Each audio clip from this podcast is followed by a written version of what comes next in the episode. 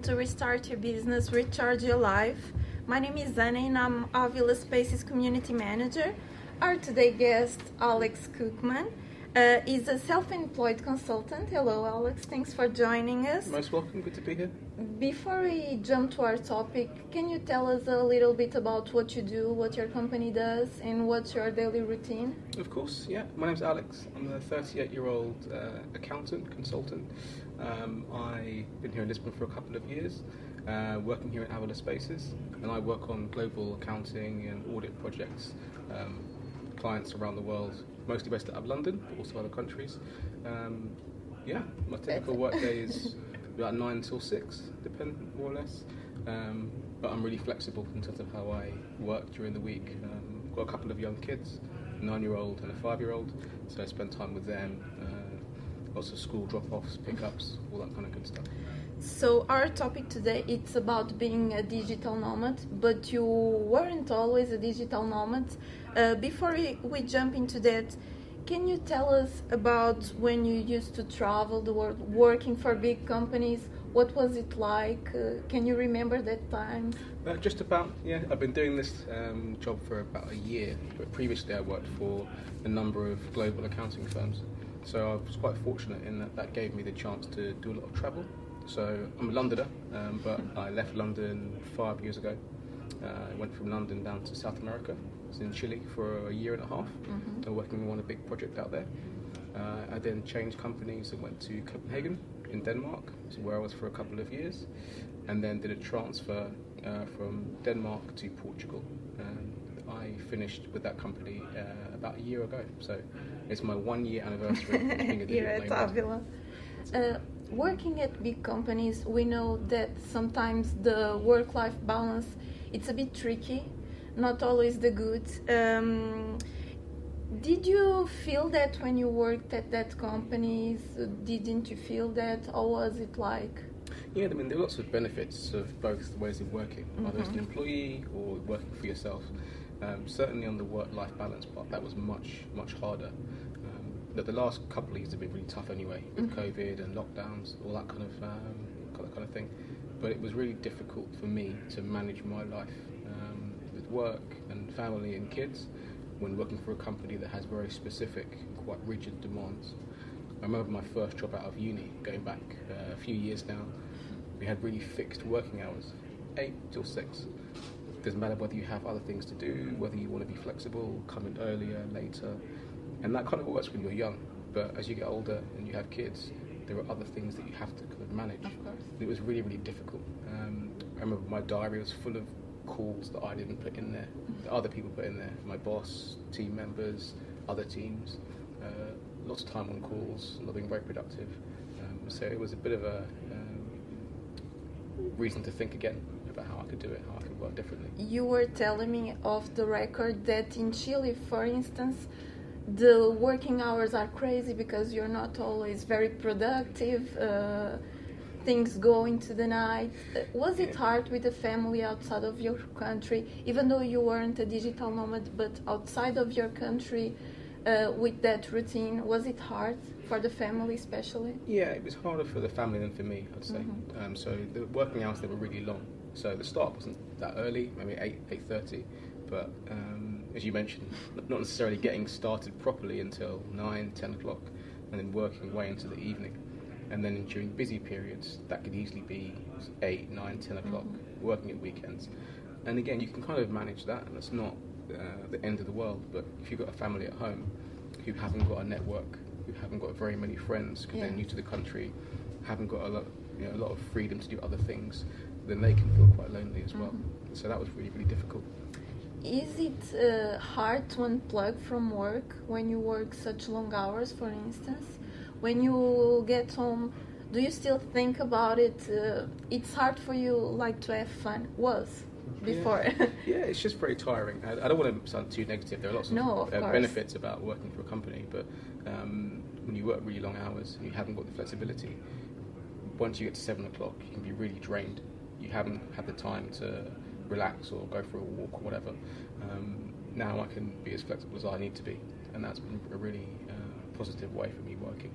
And so you can really mix uh, the work, with leisure. I go to the gym every day, or most days when I'm being good, um, and I can go for an hour, hour and a half if I want to. Sometimes if I'm really busy, I can't go, and that's how life is. Um, but I can go and get the kids from school. I can, you know, be with them for two hours or three hours, and then work in the evening. That's where where I was going next. Was that long hours, not having that flexibility, that made you give up on a, big company and start your own business? How did that decision come? What did you feel? You were telling me it was during the pandemic. Can you tell us a little bit more about that? Yeah, of course. I mean, I thought about it a little bit even before that. So when I moved to Portugal, I considered coming here mm-hmm. as a freelancer, as a consultant, um, and I made quite a bit of progress in um, trying to get different clients and, and whatever else.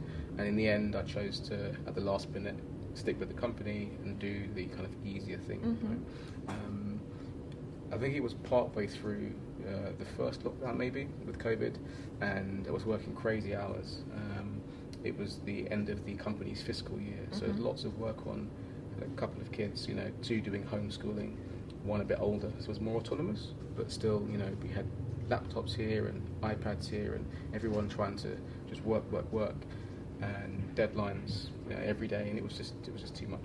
It was impossible.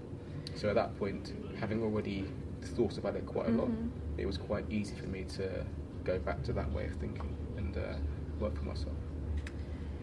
um, when you did start your company, um, sorry, It's okay. uh, was it hard to make that decision because you were telling the long hours, the crazy schedule? Uh, was it hard for you to make the decision? You talked about it, uh, thought about it already, but was it hard to say no? I'm going to turn in my letter, go home, and start something new. No, it wasn't that difficult. I mean, I worked with some really, really amazing people. Uh, had really good bosses. Uh, worked on interesting projects. Um, I learned lots, so I was really grateful for the Mhm. experience of working for a big company. But at that moment, um, where you can't really, you, you know that you can't go on Mhm. doing what you're doing, it wasn't really a hard decision. I knew that I had to make a change. Mhm. I had to work differently, work more flexibly. Um, the flip side of that is obviously uncertainty. Um, when you work for yourself, you haven't got that kind of comfort blanket of the guaranteed salary, the iPhone they give to you. Yes. When I, when I quit and I had to give my iPhone in, I was very sad. um, so there's kind of little benefits that Yeah. you know being with a company just gives to you. Um, but it wasn't a hard decision. Um, uh, having to wear a suit to work. Yes. It's also a benefit, right? Um, these kind of things that just make you feel a bit more free. Yes, but a lot of people have that in mind but never do it because people are afraid. They get very nervous to turn in the iPhone, turn in the computer. Do you have like some advices? Did someone give you advices for that, for instance? Yeah, I was lucky in that one of my best friends has been here for about six years now, Mhm. and he did the same thing. So six years ago, had a similar kind of story. Mhm. He's worked for himself for that period uh, from Lisbon, so we talked it through, you know, more than once. So that was really helpful. Mhm. I'd say it's really normal to be scared. If you're used to doing something and working in a certain way for five years, ten years, fifteen years, it's obvious that if you suddenly change, there's going to be uncertainty. You know, how do I get clients? How do I win business? How do I deliver? How do I do all of the admin that comes along with having a business, having Mhm. a company? Um, it's the unknown. It's scary. Mhm. Um, but you know, be brave. Um, I'd say if if you can see into the future, like three months or six months, and have some certainty that you have the income to survive and to, uh, the space to, to give it a try, then give it a try. So, were you ready to give a step back if things weren't uh, great? If you if the business didn't deliver, were you ready to go back? Did you have a plan B, a plan C, a plan D? Yeah, I mean, Plan B is the obvious. Just as you say, just go back to what you were doing. I know the world isn't yet back to normal, but you know, people are hiring. Say if my business dried up, you know, next week or next month, there are companies out there I could go to and apply for. Uh, there's no reason I can't go back to being an employee. Of right? course. Um, so that option's always there for you. Um, so if you are interested in working this way, then give it a try and see what happens. So, which were the little steps that you have to take to open your company? what was like the first thing you did, uh, the little steps? What happened one year ago? I would say first thing I did was find a client, like a, a main client that I knew would give me the three months or six months of work to do Yes. and income to pay for everything. Second thing is get a really good accountant. If you do that, it will make your life so much easier. That was uh, what you told me. A good accountant. Yeah, it makes a difference. Just having someone to just talk you through what you need to do. Mhm. Here's what here's the papers that you need. You get him or her do all that kind of work for you. Mhm. Obviously, you need to give them a hand with the papers that they, they need, but they do all the admin for you, the company creation, get a bank account for you, uh, get you a tax uh, Mhm. tax number, all that stuff they take care of. And that means you're free then to look for business, look for clients, and to, to do the work. You were telling me that you chose your company's name. You don't even use it, but you chose from a list. Yeah. That's very funny. Well, it's really easy here in Portugal to set up a company. Yeah. Um, so within a week, 10 days, if you choose a company name off the list, Mhm. um, it's really, it, it flies for the system. So I picked a, a company name because the, the word estrela, you know, or star in English, is an area that I live in in Lisbon. So it sounded cool. And, It uh, sounded very cool. I thought you had the idea. no, I'm not that creative. it's very cool. Uh, you were telling me it uh, it's easy in Portugal, but uh, the Portuguese people in general have the idea that everything needs so much work, so much paperwork. We go to like take care of taxes and we are there for like five hours on a line. Didn't you think that way? Uh, I, di- I didn't feel the need for paperwork was that bad. The Mhm. queuing, yes. So if you go to the tax authority, you need to basically have in your mind, I'll be there all morning or all afternoon. You go in, they're really polite and helpful, but you take a ticket, take a number, you take a seat, and you wait for your turn. Um, and it could be a little while. but the paperwork requirements weren't um, particularly difficult. So you give people the courage to come to Portugal, open their businesses, because it's not that hard. No, and again, I had the help. I was lucky in that when I first came across, I transferred from Denmark. I Mhm. came across with uh, my employer, and they did lots of the work for me. So they had my papers on file. Um, the the HR team did a lot of work for me. So I was lucky in that I didn't need to do some of the, the heavy lifting. Um, and then when I went freelance a year ago, my accountant did lots of the work. So you can really make it easy for yourself by just getting people to do it for you as a Help you, service. yes. Don't try and do it all yourself and Of struggle course. and suffer. Just get That's why many people give up because they don't have the help that they Yeah. need. Right? Get the right accountant, one that has um, you know a lawyer that they work with to do all the legal side. Mhm. You get the financial side, and then you're you're good.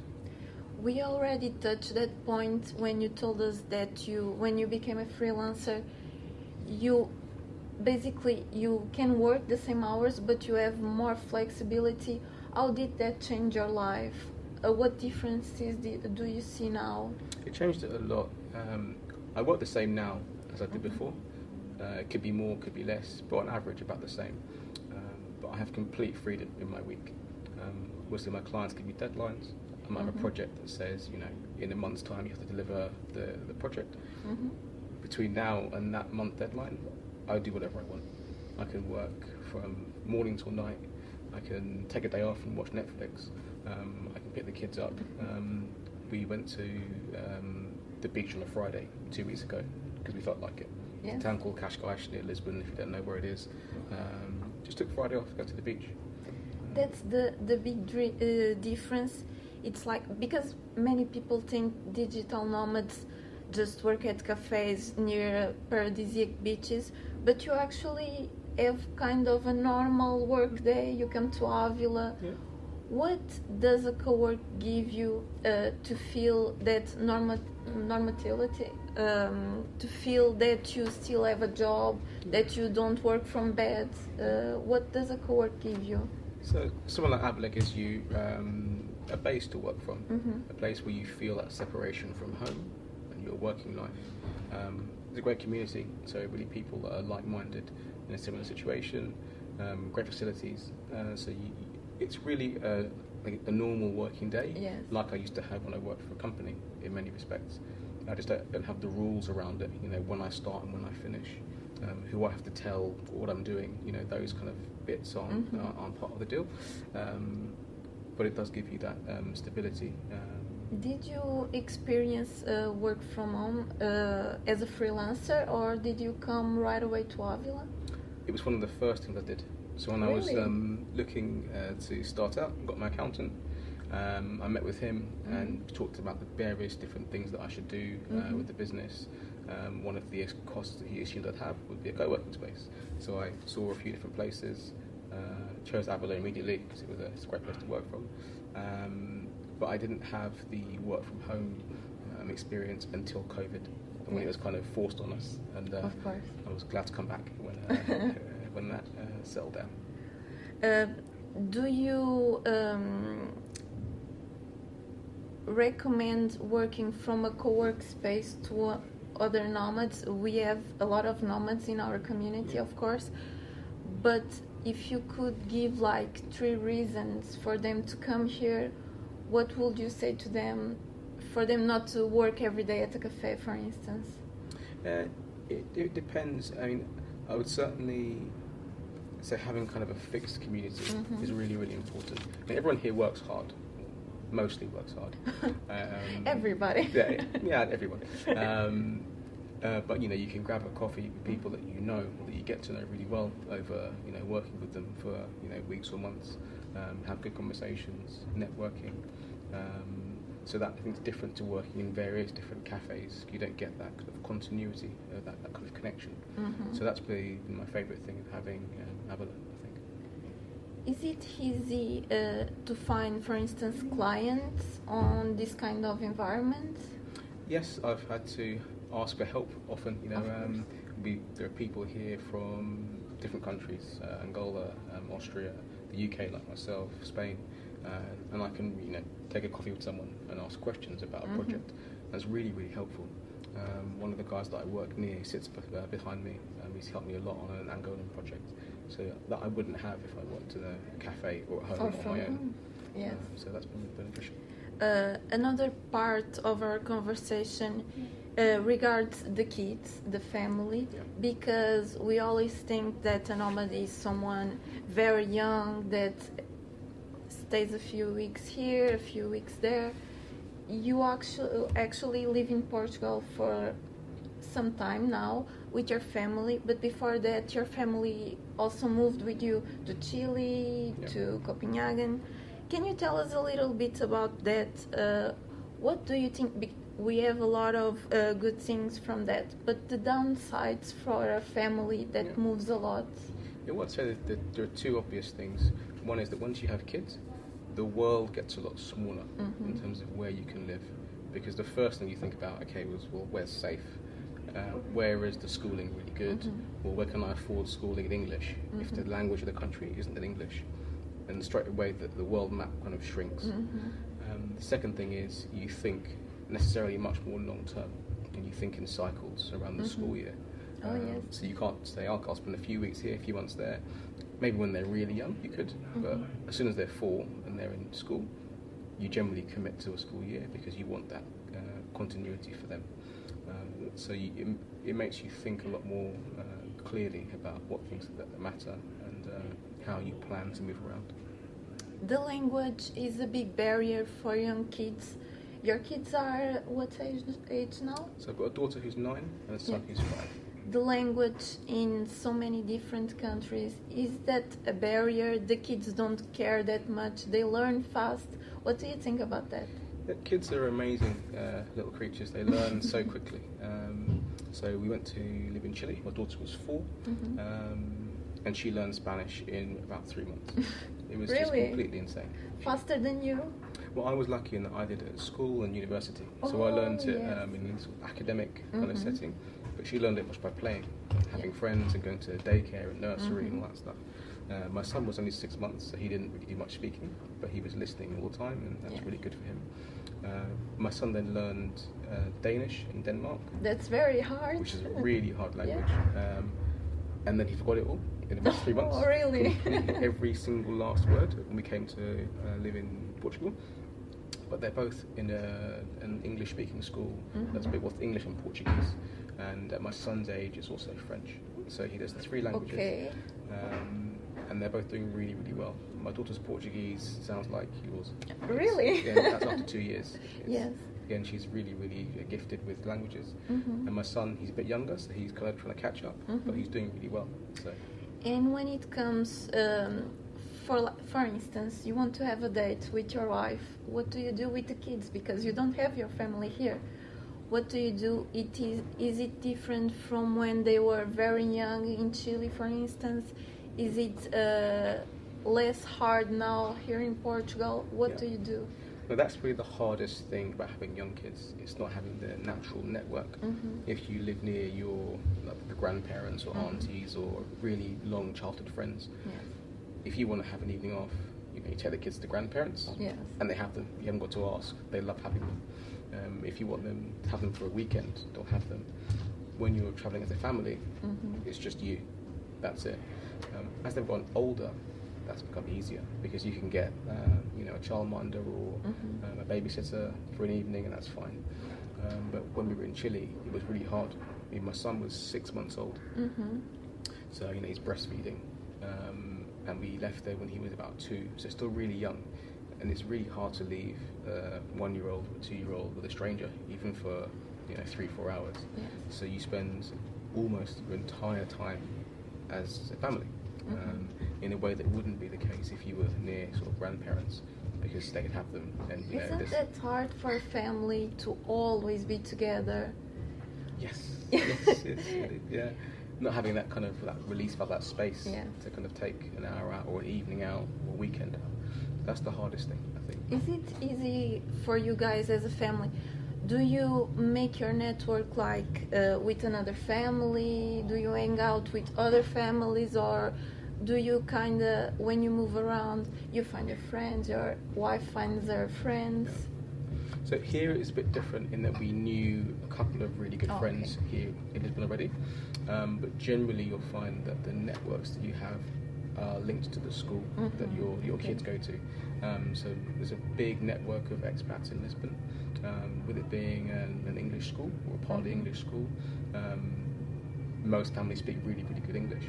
And with the kids going on play dates and Mhm. birthday parties and hanging out in the park after school, Mhm. your network quickly becomes focused on the school. Yes. And for that reason, you tend to also live near the school as well. So I'd say finding a good school is Mhm. probably the first thing to do if you're thinking about you know moving somewhere else, whether it's Lisbon, different city. Find a good school, uh, Mhm. good community, good network, and that will help you to settle. So you never thought about homeschooling, for instance? No.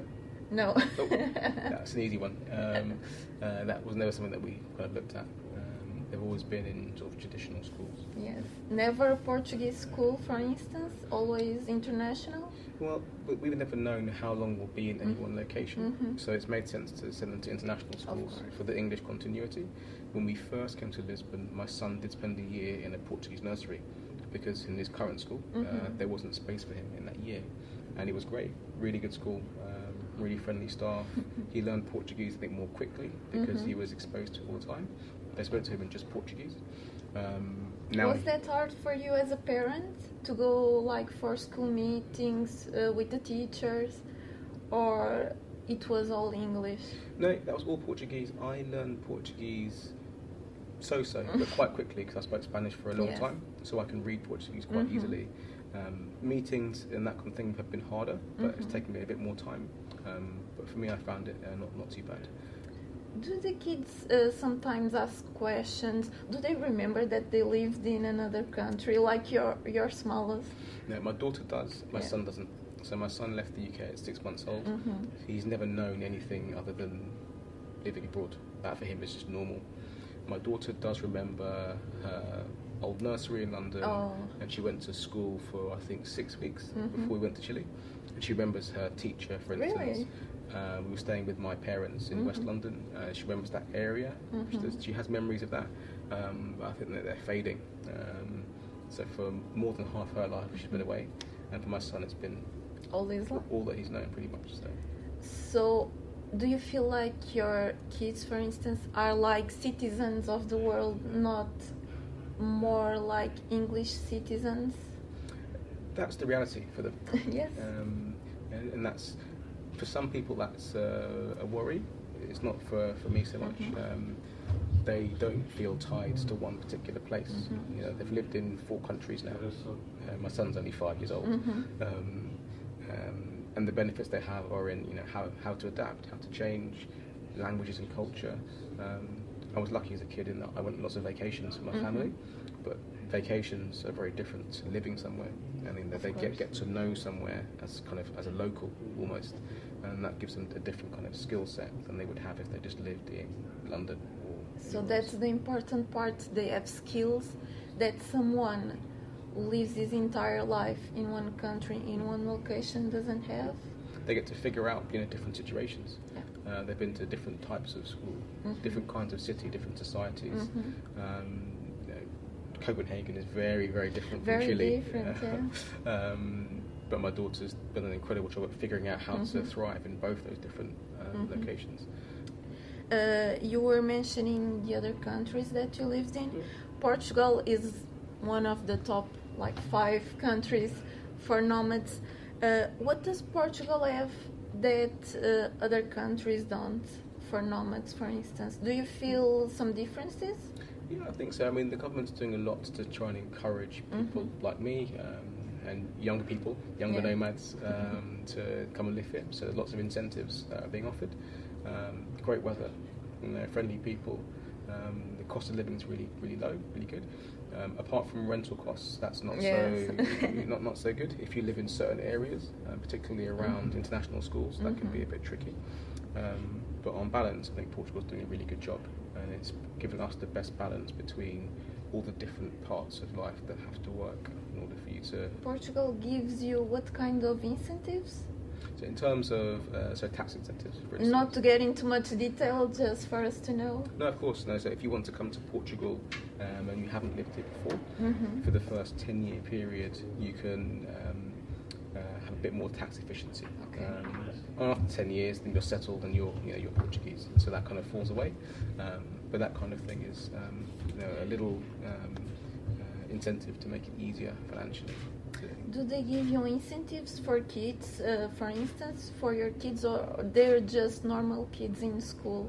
They're normal kids. I mean, our kids go to an international school, so that's what we pay for. That's our choice. Yes. That's fine. Um, uh, but the level of schooling here is good, um, so it's really good. So if we were knew we'd be here for a long, long time, Mhm. the Portuguese school system would be great.